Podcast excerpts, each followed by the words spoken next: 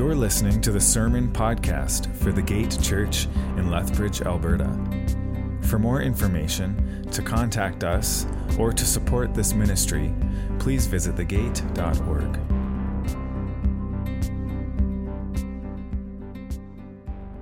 Uh, as usual, it's great to see you all here, and it's great to see those online. Glad you're tuning in. And also, as usual, we'll be continuing our sermon series through the Gospel of Luke.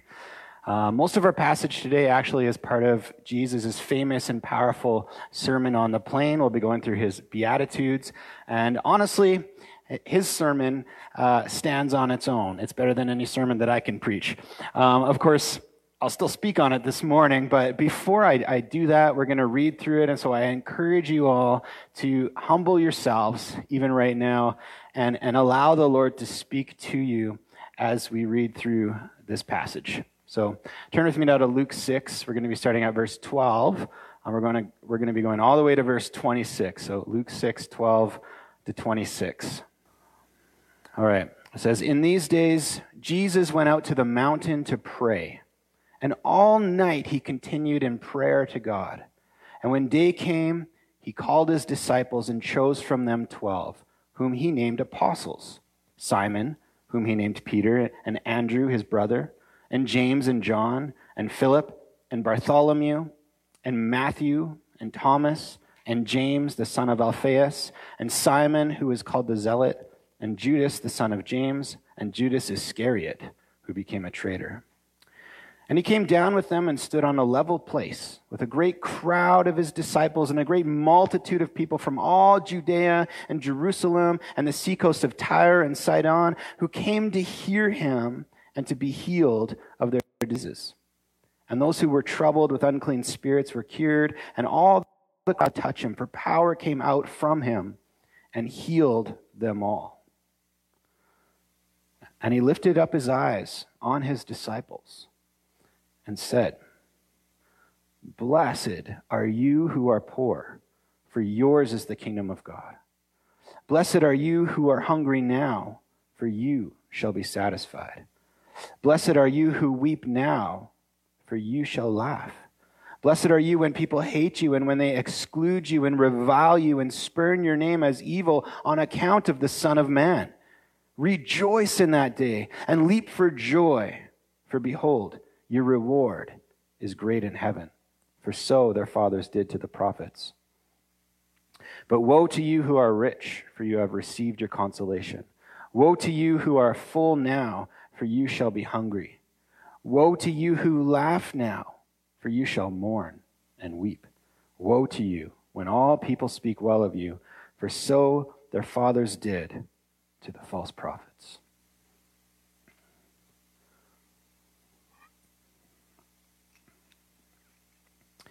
If I had to summarize the passage, simply summarize the passage, it would be this that Jesus has come to usher in a new kingdom, an everlasting kingdom of blessing and joy. One, one which subverts and prevails over all the earthly kingdoms and power structures of this world. And in fact, we see the first clues of this kingdom being established when Jesus 12 disciples or at the beginning of the passage. He picks his 12 disciples. And the number 12 is significant here. It's a direct contrast, actually, to the 12 tribes of Israel, whom God had already established to be a nation or a kingdom set apart for him, chosen by him to be a remnant of his holiness and glory to the world. Right? But then in choosing 12 disciples, Jesus is demonstrating here that the old kingdom is passing away and that a new kingdom, a new nation is being established in its place. Of course, the 12 young men whom Jesus chooses are also Jewish because, as it says in the letter to the Romans, the kingdom was meant to come first to the Jews and then to the Gentiles, to us, which would occur at the beginning mostly through the ministry of Paul, right? All right, the next clue or sign that Jesus is establishing a new kingdom establishing his kingdom come, is that these 12 disciples, as Luke notes, are then called apostles. And this is significant because the difference between a disciple and an apostle is that a disciple is someone who, who follows after and learns from Jesus, whereas an apostle is someone sent by Jesus in his power and authority to, to go and establish his name and his kingdom. And we see them do that in the book of Acts, right? It's no wonder then that Jesus spends so much time in prayer before he makes this decision on who he'll call to be his, his 12 disciples, his apostles. In other words, he doesn't just randomly select these 12 guys. No, th- this is a big deal. This is a huge part of the foundation of his kingdom being established on earth as it is in heaven in that moment and into the future. Though, when we think about Jesus being in prayer all night, there's certainly a side lesson to be had here, right? Which actually leads into the lesson of today. It's a lesson we've heard before over and over again, and yet we never seem to fully learn, which is that if Jesus, the Son of God, needed to pray before making a decision, then we need to also be in prayer and surrender before the Lord before we go and make decisions in our lives. But again, the underlining lesson from this, though, is that through Jesus, the new and eternal kingdom of God is at hand. It's here. I know I'm sure even the disciples who had been chosen were, were still a little confused or a lot confused as to what this new kingdom would actually look like. And so the first lesson Jesus gives his 12 new disciples, along with everyone else who's, who's following and listening to him there, is, is to show them by his own example what this kingdom looks like and who it prioritizes. And so what does he do first? He chooses his disciples, and then what happens next? He heals and blesses and frees every person who comes to him asking for help. Every single person who touches him. Right? He has compassion on every single person in need. On that end, we can also safely assume that these people aren't all Jewish either. It says they've come from all over to be healed by Jesus, right? Even as far as Tyre and Sidon, which was definitely home to, to some Jews, but mostly home to many different races of people, including Phoenician and Roman citizens as well. And so we see all these people coming to be healed, to, to, to be freed by Jesus. And so, right off the bat, again, Jesus' actions here are teaching his, his disciples two things. First, that the kingdom which, which they've been selected to be a part of, is a kingdom of supernatural power and authority. But that it uses this power and authority not to subjugate or lord over its citizens, but to serve them and lift them up.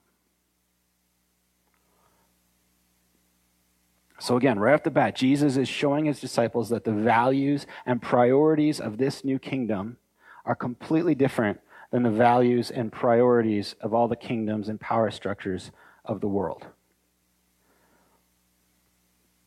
It prioritizes not the rich and powerful and the popular, but rather it seeks out and lifts up the sick, the hungry, the broken, and the marginalized.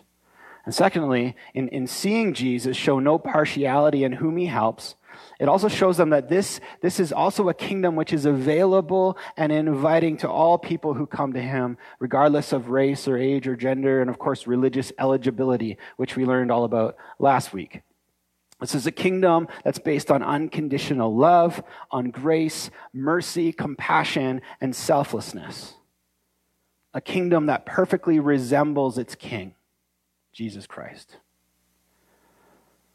But of course, every time Jesus does something in the physical, like feeding the poor or healing the sick, as we've been learning, it's, it's always meant to point us to a deeper spiritual reality, which, which he's also come to accomplish.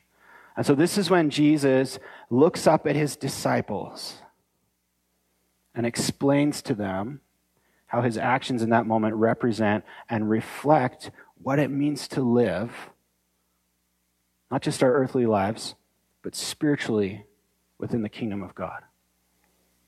And this is when he begins to preach a sermon which is known to us as the Sermon on the Plain, or in some Bibles it might be titled the Sermon on the Plateau. And, and for those familiar with the Gospels, you'll notice that the, the, the title here obviously mirrors or sounds similar to part of the, to, to Jesus' famous Sermon on the Mount, as recorded in Matthew. Right? And so it's possible that this might actually be a portion of the same sermon, which we can read in the Sermon on the Mount, or alternatively, it, it could also be a record of a similar and shorter version of, of the sermon which Jesus just preached at a different time in a different location. And scholars debate this. You know, they go in circles about it. But honestly, in, in my humble opinion, it doesn't really matter either way. What's amazing about having four gospels in the Bible from four different witnesses is that each record of Jesus' life and ministry gives us multiple different angles or perspectives, right? Kind of like when four people might see the same car accident and they see it from their different viewpoints, right? They see the same event, but they all have different angles of it and remember different aspects of it. And, and so we get that from the four Gospels, which is awesome. So even if it is the same message, or if it's a different message, doesn't matter. We, we can still actually learn different things from each account. But with that being said, a couple of years ago, we did do a whole sermon series through the Sermon on the Mount from Matthew. And so if, if you are hungry for more info or to go deeper into studying Jesus' teaching here than I'm going to be going today, then, then I suggest going back to that series in our podcast because, because we go, we don't do the whole thing at once, right? We go, we actually go through it. But anyways, so whether it's the same message or a similar message preached at a different location, we can see both of the, these messages, Sermon on the Mount and Sermon on the Plain, they both highlight the fact that the kingdom of God is first and foremost a life of blessing. A life of blessing. And, and some of the, the Jewish audience listening to this, uh, along with many prosperity preachers today, may have interpreted this word to mean a rich and prosperous life in more of a material or financial sense. But is this actually what Jesus has in mind here? Not not likely, especially since he contrasts his four statements of blessings to the poor and downcast with four statements of warnings to the rich and popular, which he calls woes, or as they would have interpreted in the 90s, woe. Um, if you didn't grow up in the 90s, you won't get that. Uh, or watch Blossom. I didn't even watch Blossom, but everyone knows. Whoa. All right. Come on. Come on. Anyways, just trying to lighten up the mood here. Man. Anyways, I, I also read that in, in, in, the literal Greek translation of the word blessed here. And some Bibles actually translate it like this. It, it actually means to be, to be happy, right? To be satisfied and happy. On, on that end, theologian Darrell Bock writes the term blessed refers to, the, to one who is the object of grace and is happy because of it. Warren Wiersbe also writes, like people today, many of them thought that happiness came from having great possessions or holding an exalted position or enjoying the pleasures and popularity that money can buy. But Jesus describes happiness in terms just the opposite of what they expected. So to be blessed to be blessed is to find happiness and satisfaction in knowing God. Our circumstances don't, re- don't reflect that or change it. To be blessed, no matter what's going on in our lives, to be blessed is to find happiness and satisfaction in knowing God. And I should note, though, that, you know, if you're reading through the Old Testament, you'll, you'll, you'll note that God did promise material blessings and, and, and prosperity to the Israelites. But of course, that was within the old covenant when he established them into a temporary earthly kingdom or nation, right? Which was actually meant to foreshadow the eternal kingdom of God that Jesus brings and establishes through his life, death, and resurrection. Besides, the material blessings at that time were only ever meant to, to remind God's people of the source and reality of, their true blessing in knowing Him, right? Psalm 145, 146, verse 5 actually reminds them that blessed is he whose help is the God of Jacob, whose hope is in the Lord his God. Or as Jesus sums it all up in John 17, 3, this is eternal life, that they may know you, the only true God, and the one you have sent, Jesus Christ. So, so above all, to be blessed is, is to find eternal happiness and joy through knowing God and his Son, Jesus Christ. And furthermore, Jesus teaches his disciples that the ones who experience that blessing are actually the ones who, who both acknowledge their brokenness and those who suffer or are reviled for his name. And, and you may have noted by now that this is not the way that we are taught to find happiness in our culture, is it? Not at all, not even close. This world teaches us that happiness is found in, first of all, avoiding all suffering and pain at all costs. right? And secondly, that happiness is found in treating yourself or elevating yourself, right? That it's, that it's found in gaining wealth or prosperity or success or consuming entertainment and good food or in popularity, right? In other words, we're told by the world that the temporary things of the world can give us lasting happiness, but they can't. And they never have, and they never will. Think of this how many social media influencers have actually sunken into deep depression and loneliness? They've made a living and gained a following by saying all the right things and pushing all the right buttons, literally and figuratively. They've become incredibly popular, and yet all the likes and followers in the world couldn't keep them happy. And think of how many millionaires have confessed, or celebrities have confessed, that, that no amount of wealth was ever enough to satisfy them or fully make them happy. They always needed more. Yet, even so, we still live in a world and are a part of a cultural climate which celebrates the rich and powerful the celebrities, the millionaires or their wives, the Oprahs and the Meghan Markles of the world, the Trumps and the Bidens, the pop stars, the social media influencers. We celebrate them. We give them our attention and our time. We reward them. We bow down to them. We follow their advice. And yes, we want to be like them. And so, as citizens of heaven living in this world, we're constantly feeling that, that pull, right? Or that tension between two kingdoms the kingdom of God and the kingdoms of the world, right? But this passage reminds us that true blessing or lasting happiness is found only in the kingdom of God through knowing Jesus Christ. Furthermore, that, that that those who choose to deny Jesus and trust in the world for their satisfaction through riches and power and greed and popularity and deception have already received the reward they've chosen, and they can't take it with them. He's telling them if you choose to be full now, you'll be hungry later. Actually, one of the dangers of wealth or popularity is that, is that it does give us this false sense of independence right? It makes us think that we don't need to depend on anything or anyone. And, and even worse, it can make us think we're superior or more deserving or more important than those with less. Ultimately, our, our monetary success or wealth can make us blind to the reality that we are spiritually bankrupt. Warren Wiersbe again writes The four woes share a common truth. You take what you want from life and you pay for it. If you want immediate wealth, fullness, laughter, and popularity, you can get it. But there is a price to pay. That is all you will get. Jesus says that being satisfied with them is its own judgment. And so this is a warning, right? A warning which resembles the prophets of old who were reviled for speaking like this. It's a warning for those who feel they don't need the blessing of the kingdom.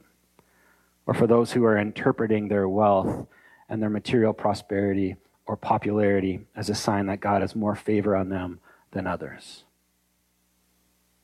Or as he says in Luke 12 15, take care and be on your guard against all covetousness, for one's life does not consist in the abundance of his possessions.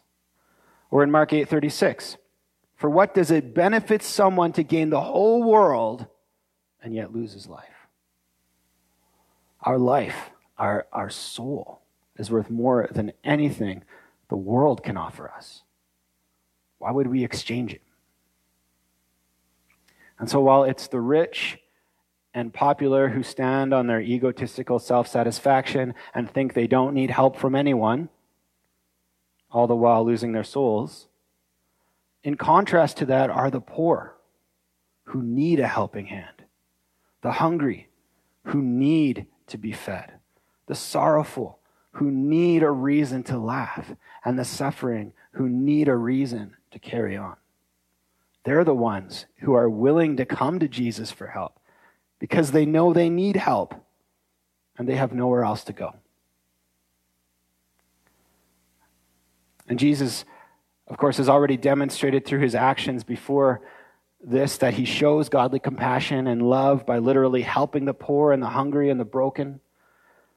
That unlike the earthly kingdoms of the world, which lift up the rich and powerful, it's actually these marginalized people the world would consider untouchable or smelly or worthless or the lowest of the low, who Jesus actually considers the most valuable and also the most ready to receive his help.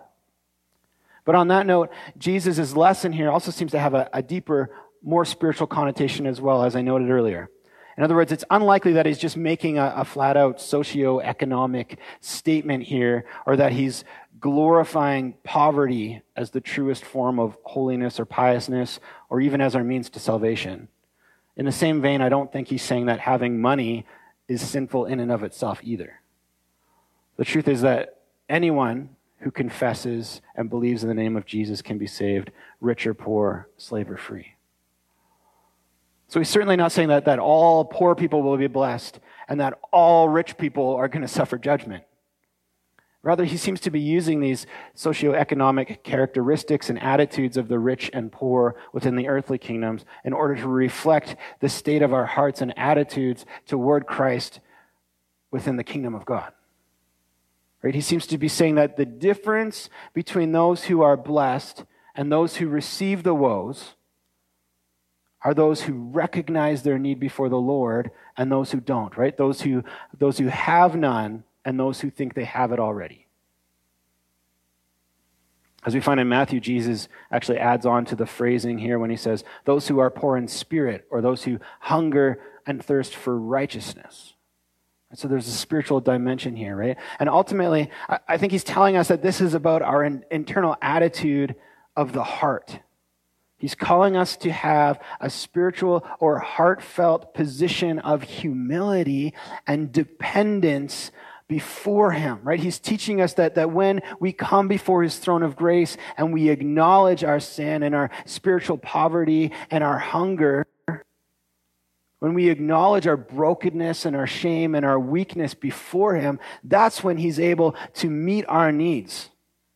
Right? It's, it's the poor and the hungry and the sorrowful and the suffering who are the ones who are ready and willing to receive help and be lifted up like the crowd, right, who came to him with their various sicknesses and, and needs in order to be healed. When, when we have this heartfelt and humble attitude of faith and trust before Jesus, that's when we'll find he's waiting to bless us and heal our hearts and satisfy our souls and lift us up from the grave into new life.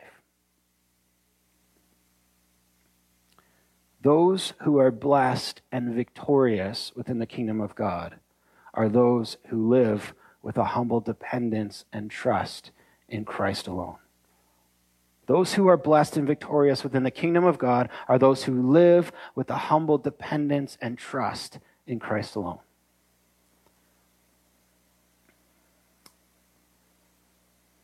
But on that note, there also seems to be another lesson here. There's always multiple dimensions to, to Jesus' sermons. And there's another dimension here, which is that it seems like Jesus also may be implying that those who do follow him as citizens of his kingdom will also find that it will be costly and difficult at times, that it could or will cost us monetarily, that we will need to, to rely on His provision and His strength, that, that living as citizens of God's kingdom will bring us to sorrow and weeping at times. And that as we proclaim the name of Jesus in and through our lives, it might cause others to revile us or persecute us. And so Jesus also seems to be preparing and encouraging his disciples here by telling them that while they can expect seasons of hardship, this hardship will be temporary and that they won't be alone or without in the midst of it. That these trials and seasons of, of hardship in Jesus' name also come with the hope and the promise of the kingdom and a heavenly reward. So while worldly riches and, and fame uh, may be tempting by comparison, they're, they're not going to satisfy or, or bring true purpose or joy into eternity. Instead, you know, even if they're going through hard times, instead, he's, he's encouraging them to remain focused and dependent on him. In the end, this sermon is a reminder that every citizen, the kingdom of God, his disciples, the church, us, right, we need to humbly depend on him in order to persevere and finish the race set before us, in order to walk in blessing, no matter what the circumstances. That our blessing is found not in things or in status, but in being with Him, in being in surrender to Him. And on that note, though, as citizens of this upside down kingdom, it does fall on us, as it originally did for the apostles, to portray this blessed life, right? And make known the reality of this kingdom to the world, even if it does come with hardship or revilement. As John Calvin, or sorry, as R.C. Sproul writes, quoting John Calvin, it is the task of the church to make the invisible visible. We do that by living in such a way that we bear witness to the reality of the kingship of Christ in our jobs, our families, our schools, and even our checkbooks, because God in Christ is king over every one of these spheres of life. The only way the kingdom of God is going to be manifest in this world before Christ comes is if we manifest it by the way we live as citizens of heaven and subjects of the king. By the way we live as citizens of heaven and subjects of the king. And Jesus just taught us how to do that and what it looks like. And first of all, then, making the invisible kingdom visible means again that we have to first be in surrender to the king, to come before him with broken and contrite hearts, dependent hearts, right? So that he can lift us up, satisfy us, and empower us with his spirit and his joy to live for him. This also means resisting the temptation then to look to the temporary things of the world as, as our sole means of satisfaction and blessing. Can we have money and enjoyment and even popularity? Sure. But we don't seek these things out for the sake of, of, of elevating ourselves, right? And let's not forget that we can't take those things with us that they're not the source of, of our joy and our satisfaction. And if we try to make them that, they're going to fail us and we'll become slaves to them. Rather, the more we've been given, actually, the more we're meant to give, right? Knowing that true satisfaction and blessing can only be found in surrendering to Jesus alone. And so we'll be willing to give the more that we have, right? We're also reminded here that Jesus assumes and expects his disciples to proclaim his name to the world, to preach the gospel to those who need to hear it, even if it means being socially ostracized or even persecuted on account of his name, like the prophets of old. But in contrast to that, if, if we care more about being popular and, and getting social media likes, like the false prophets of old, who just wanted to impress their king, so they said whatever they needed to say, we're like them, we won't be interested in living a life that could get us ostracized or living a life which lifts up somebody else. But again, Jesus warns us that this is a self serving platform which is quickly swiped from underneath us. And besides, no amount of likes on our Instagram page could ever compare to the way Jesus unconditionally loves us and rewards us. And ultimately, if we have experienced blessing and salvation and satisfaction and joy in Christ, we'll seek to lift up his name and not our own, no matter the cost. And, and, and we won't feel like this is a chore, but that it's a blessing. It's a blessing that we get to partner with Jesus in this calling. It's why we're filled and empowered by his Spirit. And finally, then, to make the invisible kingdom visible means that we need to place value on the same things the kingdom of God values. That is, we need to follow Jesus' example here in helping and lifting up those in need. Right? So we should be giving to the poor, feeding the hungry, and comforting or even weeping with those who weep. Right? To do the same things for others in the, in the physical, which Jesus has done for us in the spiritual. This is what it means to make the invisible visible. In this way, as we love others and as we count others as more significant than ourselves, we're showing the world the kingdom of God, which Jesus came to reveal to us and establish for us. We're showing the world that to surrender and follow Jesus, to build our life upon his love, is to live a life of eternal joy and blessing.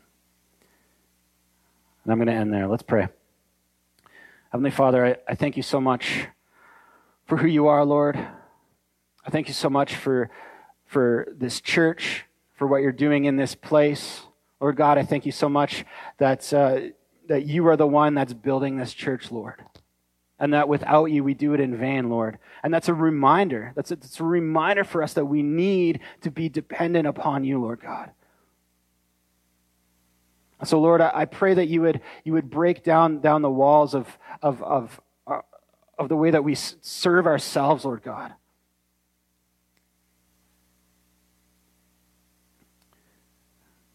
That we would look to you and you alone for our satisfaction, Lord. That we would come to you in, in surrender with, with broken and contrite hearts, acknowledging our need for you, Lord God, knowing that you supply our need.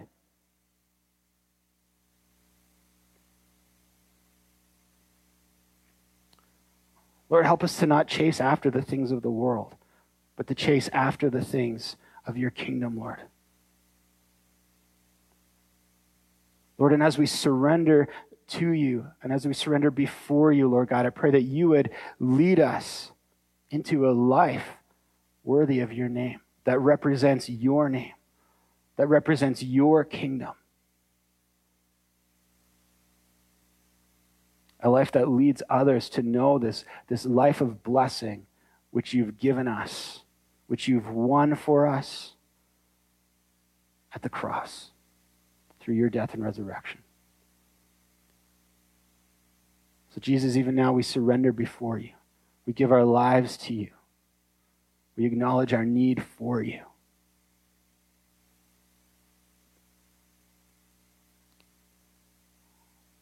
And we give you all the glory in Jesus' name. Amen.